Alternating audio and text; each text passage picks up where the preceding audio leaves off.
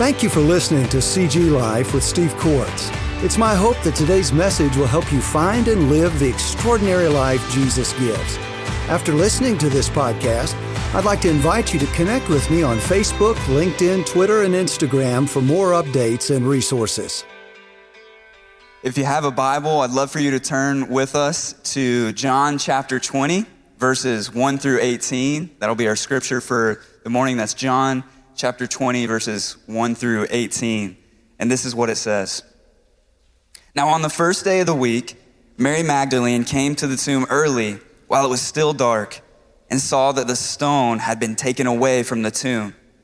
So she ran and went to Simon Peter and the other disciple, the one whom Jesus loved, and said to them, "They have taken the Lord out of the tomb, and we do not know where they have laid him."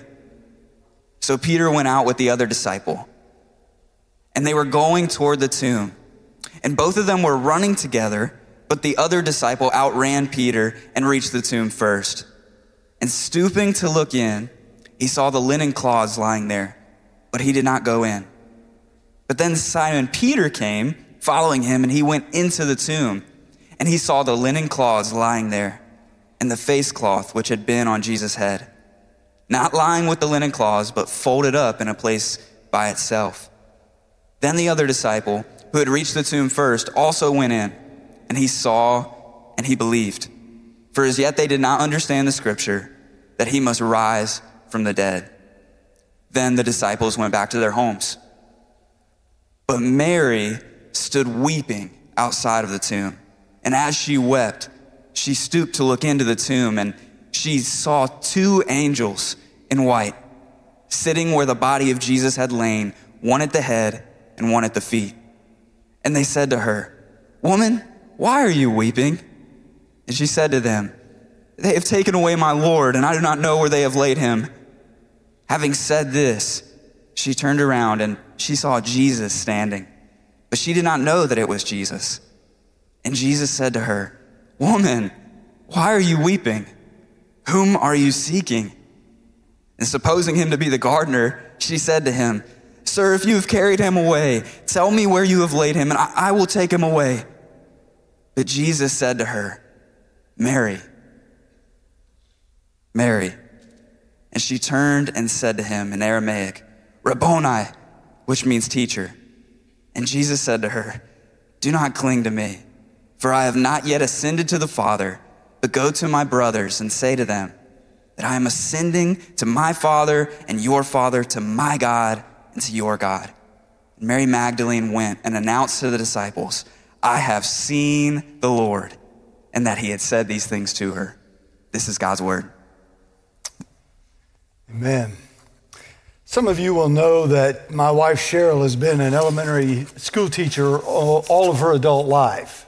And then she spent most of her uh, time as a teacher in public schools.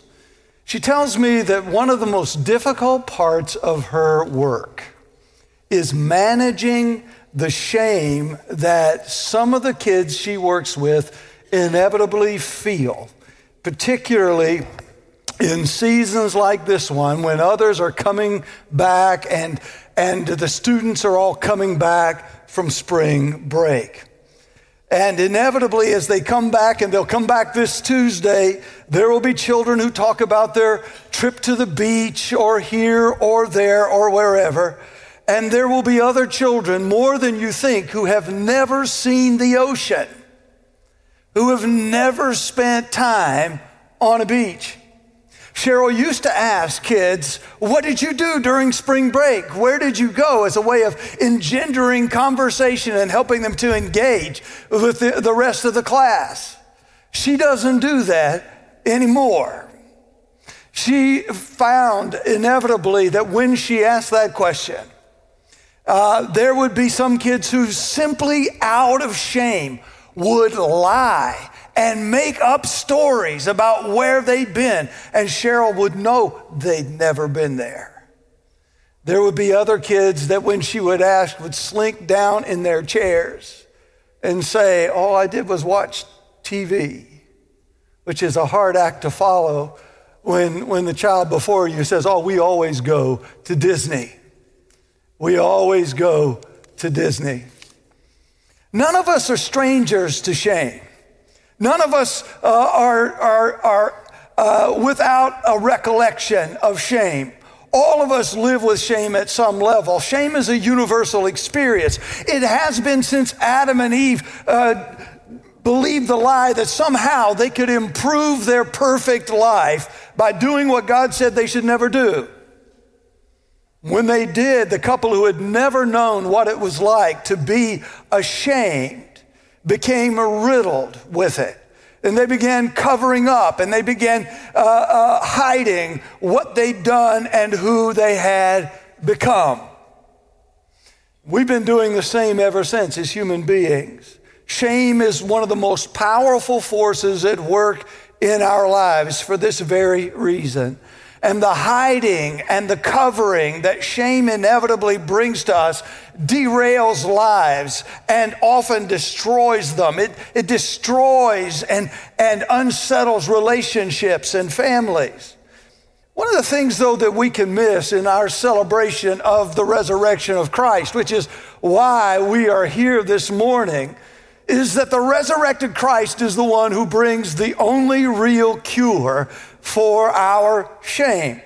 And there's no story like this story, no story like this story of Jesus and Mary in the garden to help us see just how he cures our shame.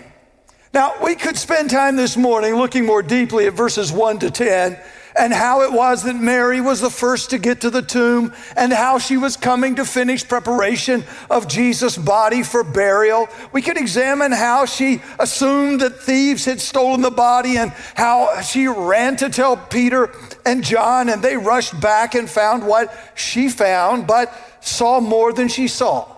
They saw valuable spices and linens left along uh, and alone that no thief would ever have left there. They saw grave clothes that no true disciple of Jesus carrying him away would have taken off simply out of respect. They saw grave clothes lying just as they would, would, would lay with a body in them, except that the body wasn't there. These facts left Peter wondering and John believing, John, the Bible says, and Mary still weeping. The men go home, but Mary stays, spices in hand with no body to, to prepare. She stays, she weeps, and she keeps weeping. Why? That really is the question in, behind this story. Why? Why is Mary weeping? In the original language, the word for weeping here is wailing. Why is Mary wailing? This is the question behind our story that demands an answer. It's curious to me. If you look at verse thirteen and then look again at verse fifteen, this is the question the angels ask of Mary. Why are you weeping? It is the same question that Jesus asks of Mary. Why are you weeping? Why are you weeping? I think that the angels and Jesus are asking these questions, this same question, trying to accomplish two things. What they want Mary to do is to think about why she's weeping and why she's grieving, and to think about what she has actually lost. At the same time, they're preparing Mary to be set free of both her tears and her losses.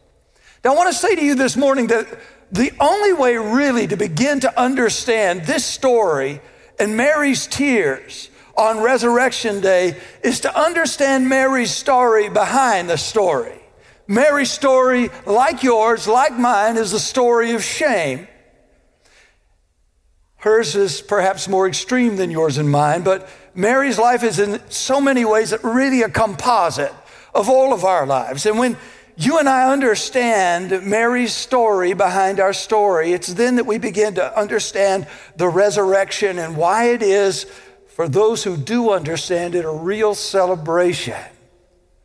Mary is wailing and Mary is grieving, not simply because she has lost the life of her favorite teacher or her favorite master or rabbi. Mary is weeping because in losing Jesus, she's lost the life she thought she would never have. Here's the story behind the story. Luke tells us in Luke eight, verses one and two, that Jesus went on through cities and villages, proclaiming and bringing the good news of the kingdom of God. And the twelve were with him, the twelve disciples, and also, Luke says, some women who had been healed of evil spirits and infirmities, including Mary, called Magdalene, from whom seven demons, Luke says, had been cast out or had gone out. Now, what this means is that Mary before Jesus was, there's no other way for me to put it, Mary before Jesus was a shameful mess. She was Mary the mess. That she had seven demons inhabiting her means that she was completely overwhelmed by the presence of evil in her. Evil spirits took her, they used her, and they were slowly destroying her. Elsewhere in the Bible, we're told that such people were often afflicted with, with physical ailments, with patterns of acting and speaking in b- bizarre ways in public, sometimes half-dressed. They were afflicted with all kinds of destructive behavior. They would do damage to themselves and they would do damage to others. And so Mary was a person who was literally being destroyed physically and spiritually and emotionally. And here's what I want you to see. Not only was Mary a mess, but she was the mess everybody else saw and everybody else knew. Being demon-possessed, of course, doesn't mean that you don't know what's going on or you don't know what the demons are doing to you. What it actually means is you do know, for the most part, what's going on, and you do know what's being done to you, and you do know that others know about you. Mary knew that everyone else knew. So she was living a life of deep public shame. What I find striking is, is this, that the extremity of her condition meant that whereas most of us find ways to hide and cover the things of which we're ashamed, Mary had nowhere to hide, no way to cover because of the extremity of her condition. And so, no doubt, Mary was seen, and Mary saw herself as worthless and unworthy and unwanted and irredeemable and absolutely hopeless. And no doubt she heard the comments, the whispers. She felt the condemning looks, the, the public mockery. She knew the isolation, the alienation, and the humiliation of being less than she could have been and doing worse than she should have done. Just like you, just like me. The extraordinary burden of being less and doing worse than we should have done. And to the questions that all of us ask about ourselves, there were clear answers ready for Mary. And they came from the people around her, and they came from her own heart. What am I worth? Nothing. What love can I expect? None. Who wants me? Nobody. Who am I? You're an unfixable failure. That's who you are, Mary. Let that sink in. That was Mary's life. Worthless, unwanted. Mary, the mess. But then, Jesus came. And he did for her what no one else would do. And he did for her what no one else could do. Luke tells us he found Mary and he met her right where she was. And Jesus healed her. And what is more, and this is amazing, is Jesus is going through cities and villages proclaiming and bringing the good news of the kingdom of God. He had Mary and other people with him, traveling with him, who were living proof that what he was announcing was true, was actually true. But what is even more incredible to me is that Jesus invited Mary the mess to come into his life and into his ministry. He did not keep her at arm's length. He welcomed her in. He welcomed her in. He cared for her in her pain. invested time in her. And everything Mary had ever wanted and everything she thought she'd never have, she found unexpectedly in this Jesus. And, and do you see, do you see, this, this is Mary after Jesus. Mary the mess that couldn't be fixed became Mary the miracle that couldn't be explained.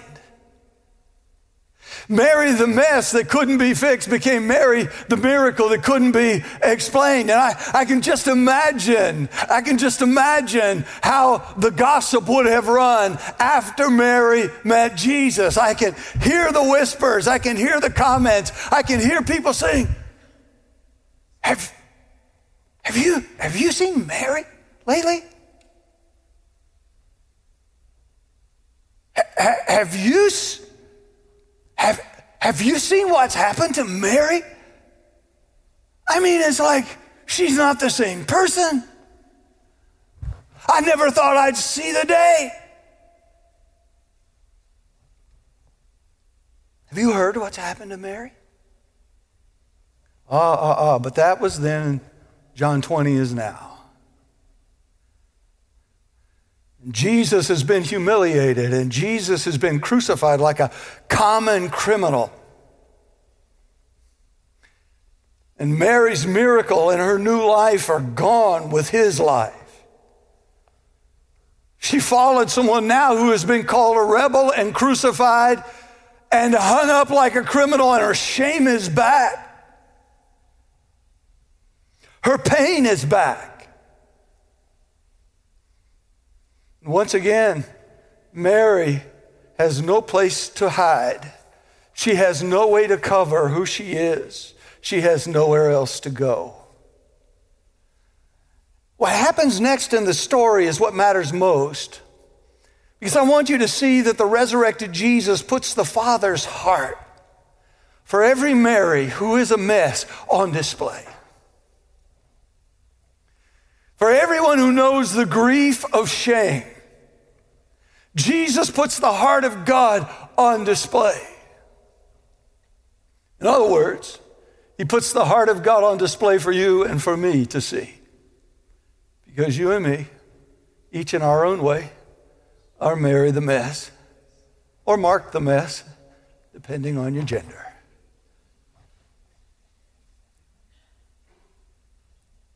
So I will preach to Mark and Mary from this point forward. You know who you are. Christ shows Mary, and he shows us that something so very important. God doesn't shame us for our shame, but instead he shows us how he really sees us and what he has for us that actually takes away our shame. If I can show you that on this resurrection day, I will have succeeded in what I set out to do. Let's take a look at that together. Notice with me in verses eleven to eighteen. See with me briefly how Jesus finds Mary again, reveals himself to her, and then reveals Mary to herself, and finally chooses Mary one final time. Look with me at verses fourteen to fifteen and see how Jesus finds Mary. Now you'll notice that in these verses, Mary is looking for Jesus again in the tomb, and she finds two angels, and she is dissatisfied. Now this, this is amazing to me. She looks in the tomb, two angels there. She is unimpressed. That's not what she's looking for. She turns, and then she finds someone that she thinks is the gardener. And this gardener poses the very same question that the angels just posed to her. Why are you weeping? And then he adds another. Who are you seeking? I think Jesus has got an ulterior motive. Part of what he's getting ready to do, he's setting Mary up to be able to say to her, whatever you're looking for, whatever you're weeping over, ultimately, ultimately, it's not a dead me that, that's going to satisfy you. It's the living me. It's the living me. It's the living me. Everything your heart ever hungered for, everything your heart ever longed for, ultimately is going to find its satisfaction only in me.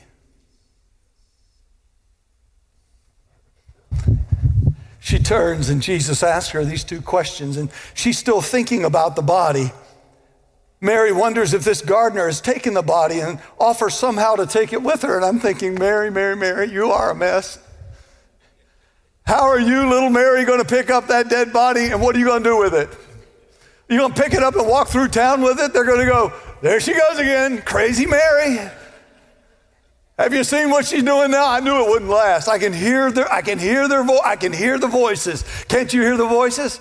I can hear the voice. Oh, I knew it wouldn't last. There she goes, crazy Mary. And this time she's carrying a dead body. She is hopeless.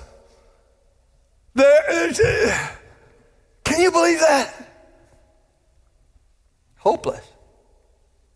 But notice, Mary is looking for Jesus, but it's Jesus who finds Mary. As much as she loves him, she's looking for the wrong Jesus.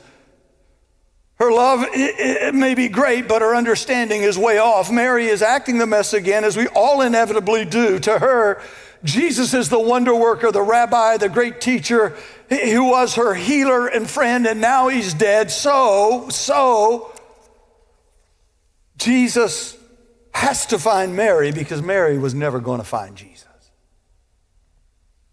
Just like us.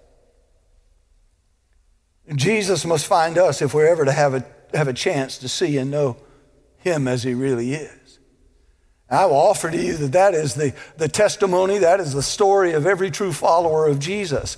You were pursuing some other Savior, some other dead Savior who wasn't going to really help you. You weren't looking for the right Jesus. You were looking for the wrong Jesus. But by his grace, he showed up and he found you.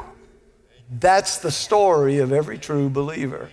And one of the greatest experiences of life is finding Jesus, finding you. Finding Jesus, finding you.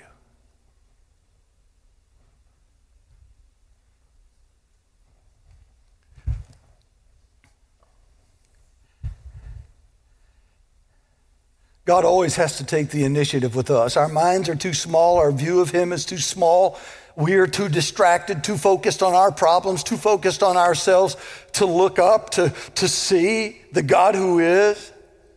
But I want you to see the heart of God and the grace and the kindness of Jesus. I would have made a terrible Jesus. I, I make a great Mary or Mark. Let the record stand. It was corrected. I would make a terrible Jesus, because I wouldn't have done what Jesus did. I would have hidden from Mary. Or if I hadn't hidden from Mary, I would have corrected Mary.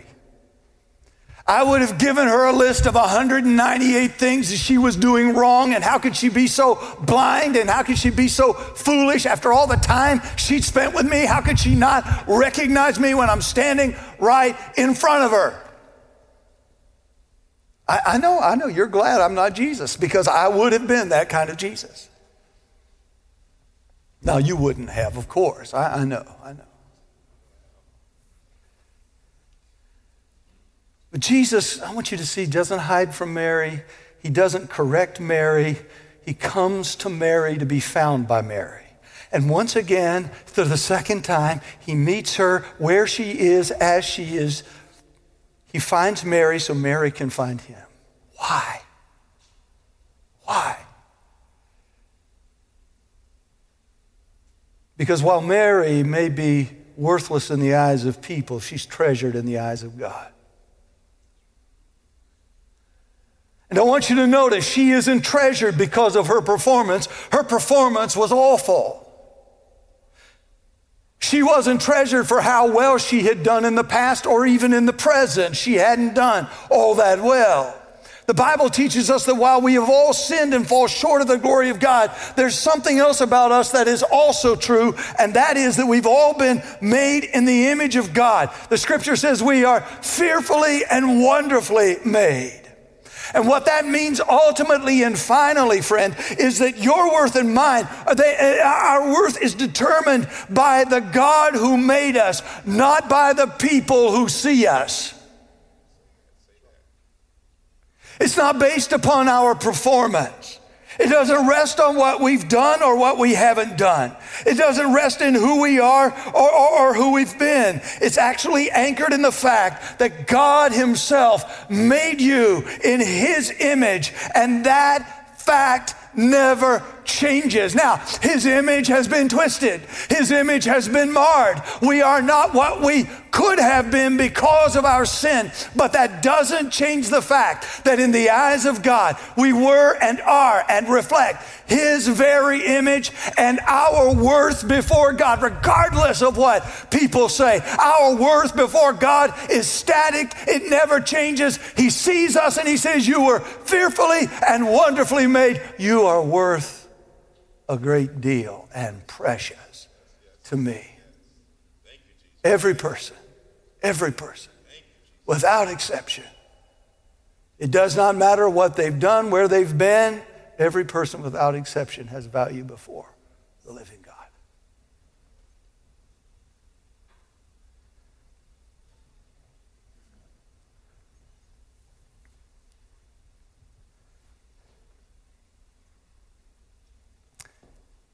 God decides your worth. Christ answers Mary's deep question, what, what am I worth? And what he's saying and what he will say in expanded form when she's ready is, Mary, you are worth dying for, you are worth rising for, and you are worth looking for. That's what you're worth.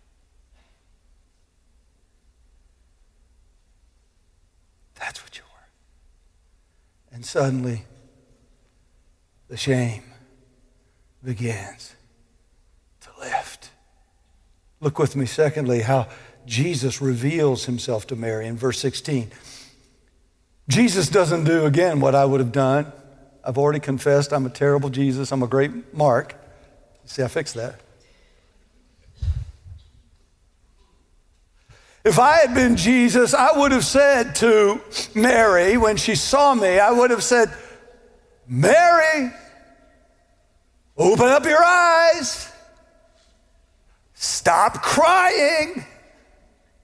You're wasting my time. I got things to do and people to see.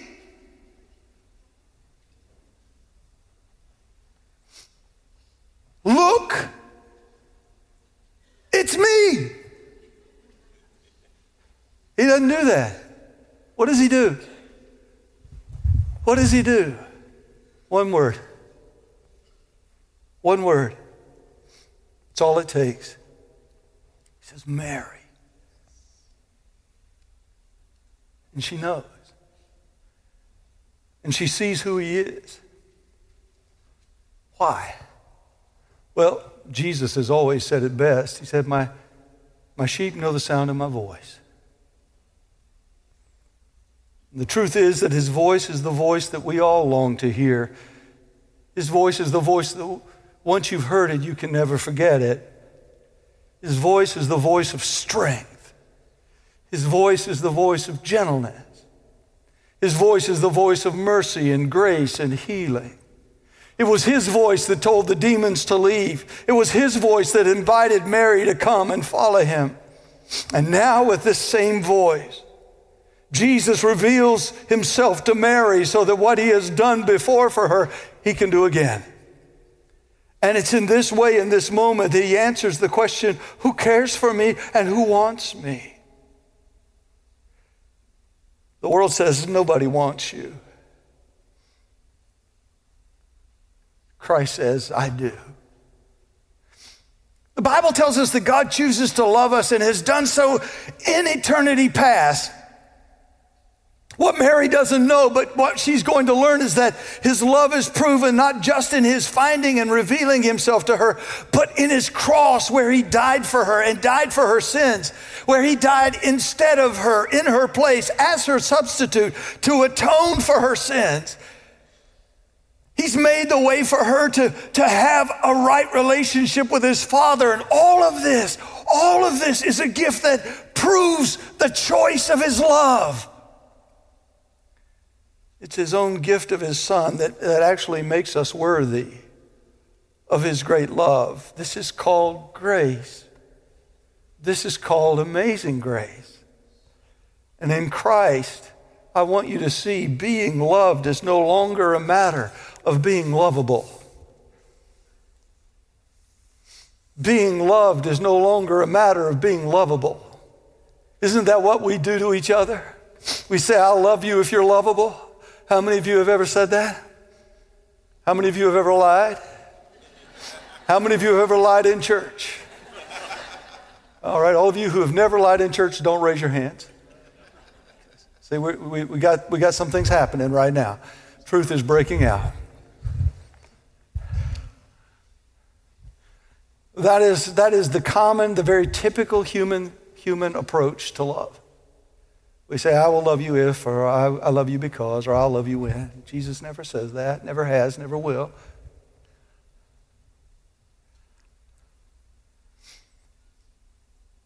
In God's economy, love is given, it's never earned. God makes you worthy of his love by choosing to love you and proving his love on a cross and in a resurrection. Oh, and the burden of guilt keeps lifting. Notice with me in verse seventeen how Jesus reveals Mary to herself. Here, it seems as if Jesus is being rude or unkind in a way. He says to Mary, don't cling to me. And I can just imagine Mary. She finally sees who it is, and she does. And, and again, I'd make a really good, yeah. Uh, she grabs onto him. She clings to him. I mean, it is like suddenly all this weight, all this burden, all this defeat, all this hopelessness, all this shame have fallen off again. Jesus is back, and she does what any normal Mary, Harry, Mark, or Mary, or whomever would do. Clings to him, and she said, I'm not going to let you go this time. I know what it is to be to be without you. I know what it is to be with you. And I know what it is to be without you again. And I don't ever want to be without you again. I'll never let you go. Jesus says, you got to let me go. Why? Because Jesus knows the new can't come while Mary's still clinging to the old. The new can't come while Mary's still clinging to the old. Some of you have been wanting a new life all of your life, but it's never come. Why? Because you've not been willing to let go of the old. You will never know what Christ can do until you finally let go of the old and walk in to the new life that he has for you. So Jesus is not being rude. Jesus is not being rude at all. Jesus is giving Mary a gift here, and he's saying, Mary, let go. You've got to let go of the past if you're going to experience the future that I have for you.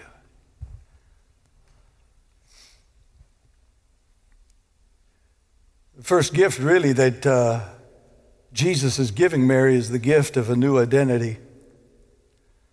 You'll notice in verse seventeen that he's not only helping Mary to know who he is, but he's helping Mary to know who she is. And he does it in, in the most curious way. The message Christ gives to the twelve disciples is, is a message Mary is supposed to take to them, but it's a message that's also for Mary. And here the greatest being in the universe says to Mary, this is who you are. You're loved, and I'm making you mine forever. And because you belong to me, you belong to my Father, and you're rightly called, along with my brothers, a sister with other sisters, and you are now part of God's family. And so Jesus reveals to Mary her true identity. And he answers the question, who am I? And he says, Mary, you are loved, and you are mine. And you belong, you're a child of God. Our world tells us you, you are what you do. Our world tells us you are what you've done. And there are some of you, when you look in the mirror every morning, what you see is what you've done. When you look in the, mor- in the, in the mirror every morning, what you see is who you think you are based upon what you do. Your whole identity is tied up in a mistake you made twenty years ago, the mistake you made last night, the thing you should never have done that you did and you cannot forget or move past. It defines you everywhere you go. Every time you see yourself in the mirror, that is what you see back.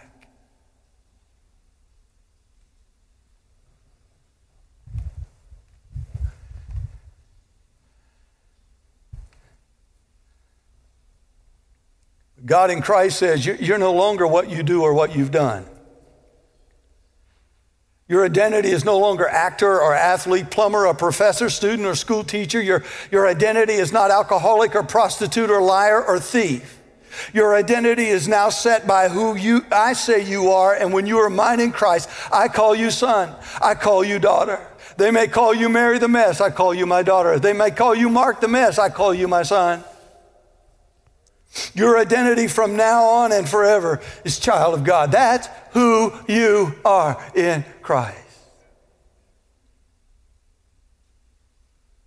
And just when you thought it couldn't get any better, comes verses seventeen and eighteen. Jesus calls Mary. As the story closes, we find that Mary is, is not only the first person to see and meet the risen Jesus, she's given the honor of, be, uh, uh, of beginning the greatest mission a person can have, to represent Christ, to represent him to the world, and to share his story with the world. I am, I, I read this and I'm, I, I'm, I'm overwhelmed by the grace of Jesus. I mean, do you see what's happening? How many of you went to elementary school? Bless your hearts. Oh, my goodness. Okay, I, I don't know how you got a job, but okay. How many of you had the experience of being in elementary school where on the on the playground they, they picked for teams? How many of you had that experience? How many of you found that to be incredibly painful? How many of you loved it because you were always picked first? We hate them, don't we? I mean, we just always pick first. So there you are, the, you know, the teacher, she's she's sick of everybody. So she's she's off on the edge of the playground and she says, now y'all pick teams. And you go through this painful process. Will anybody choose me? And if you get chosen first, it's like, I'm king of the world. That's your problem, right? I'm king of the world. Nobody can defeat me. I'm the most popular kid in the class. I'm awesome. I'm amazing. But oh, the pain of they going the other direction. They're choosing and they're choosing and they're choosing. And you're getting smaller and smaller and smaller and smaller till there's nobody else to choose. They go, well, okay, I guess we got to pick Steve.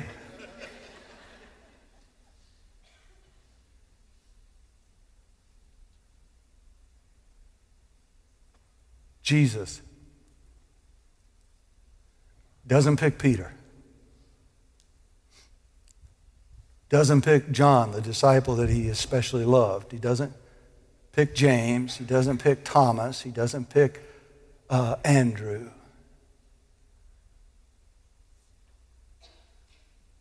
The very first person he picks that he calls out is Mary. That doesn't give you hope. I don't know what will. Mary. Mary who never got anything right. Mary who never did anything right. Mary whose life was a mess. I knew you were listening. Mary. And Jesus in these last verses essentially looks at Mary and says, Mary, don't cling to me. Past is past, is a new day, but Mary, I've got word for you. Mary, I want you to know. I choose you. The world says you're irredeemable, that you're unfixable, that you're hopeless. Not me, Mary.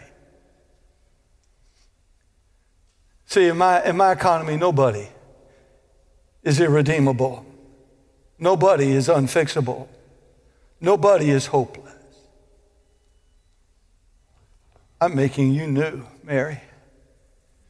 And to show you, I'm not only going to give you a new identity, I'm going to give you a new purpose in life. I'm going to give you a new mission in life. I'm going to give you a new reason to get up in the morning. I'm going to give you a new reason to walk through the day. I'm going to give you a life that is going to make an eternity's worth of difference forever. So here's how I want you to start. I want you to take this word and I want you to deliver it to those disciples of mine. You tell Peter and James and John and Thomas, you tell the whole crew that I'm coming, but I'm ascending. Things have changed and life is going to be different from now on. Friends, I want to tell you that the resurrection is a celebration because the risen Jesus still finds people. The risen Jesus still reveals himself to people. He still calls people by name. He still tells them who they are in the eyes of the one who matters most. He still calls people to be his, to do his work, and to live a life that makes a difference. Jesus' cross and resurrection are the remedy for the shame we have because of our sins and our failures and our weaknesses. He's the only one who can fix what we see when we look into the mirror every morning. Yes, there are things that you should never have done. Yes, there are things you should never have been. But I want you to hear the word of Jesus. He says to you, I am your Savior. In, in me, Savior meets shame. In me, grace meets grief, and saving and, uh, and, and uh, grace win every single time. In me, you have a reason to look in the mirror and see a different picture of who you are. In me, you have the opportunity to see yourself as I see you, as a person of great worth, someone I love, someone whose identity I have changed and whose life direction I have transformed.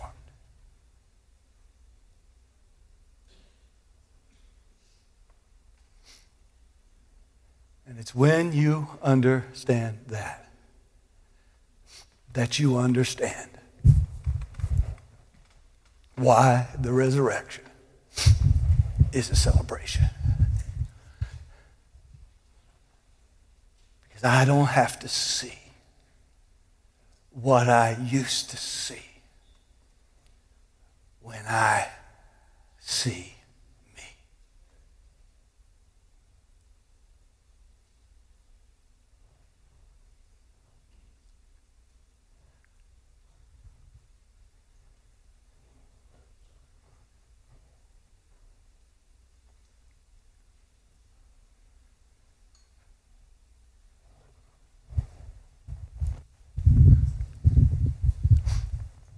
So where is your shame?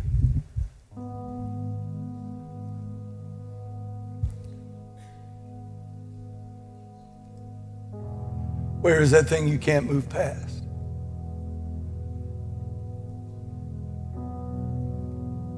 Where is that deep disappointment in yourself that you see every time you click through another birthday? I should be here. I should be somewhere else. I should be somewhere farther. I should have done more. I should have been more. Every time you click through an anniversary and you're looking at your marriage and you're going, this is, this is not, this is, this is not. No. No. I've not been the husband I should have been, the dad. I've not been the wife. I've not been the mother. Ah. Got the shame. There's rest on my shoulders. Sometimes on both.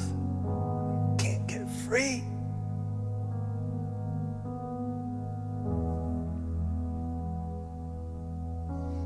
Jesus says, this is, this is why I've come. I know you're a mess. I know you're a mess. I wouldn't have come if you weren't a mess.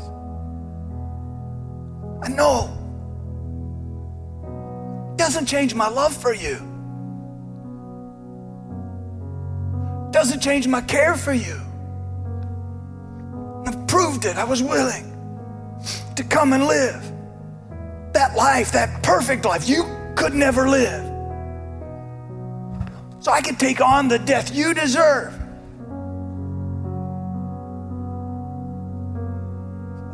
I would experience the consequence of your choices in ways that you wouldn't have to. So come to me. Come to me. Come to me. I have a new life for you. Let go of the old. Be done with it. Only way you're going to be able to do that is to take it to the foot of the cross and then celebrate an empty tomb. Because the living Lord of the universe, one who died on the cross, was raised from that tomb, is still meeting people where they are, still calling them by name, showing them who they are, still choosing them and sending them. He hasn't stopped. And he's ready to do that again, even today. Would you stand to your feet all across the room, all across the room, with heads bowed and eyes closed?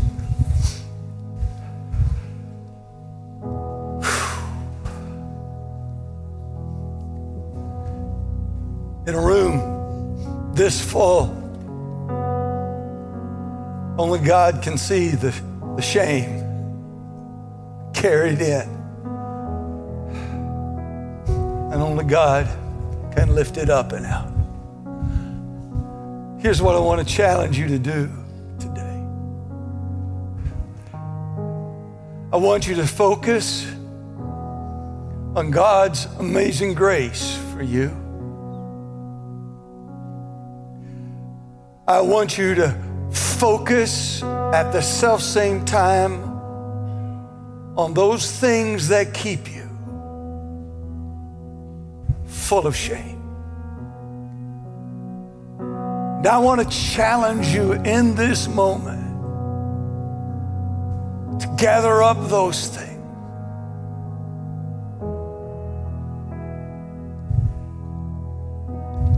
and give them to Christ.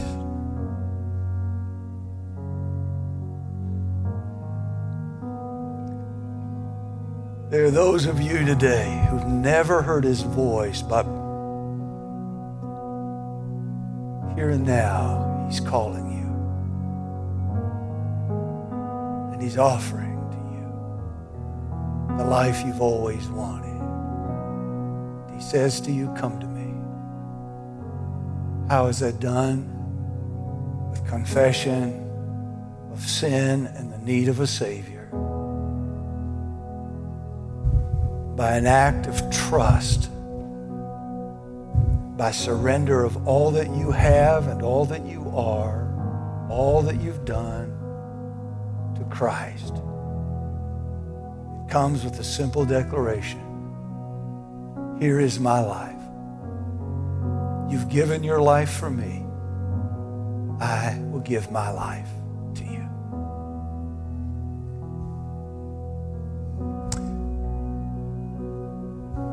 There are some here today who are ready to take that step, and I want to give you the challenge.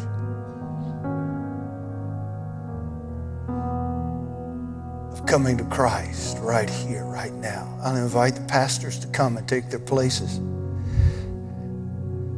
I'll invite the band to come.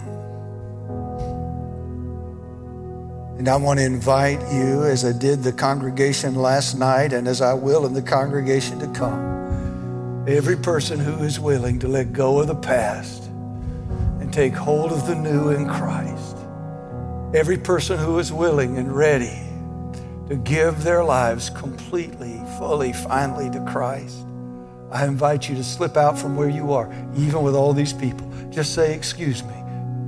Just say, excuse me, and come.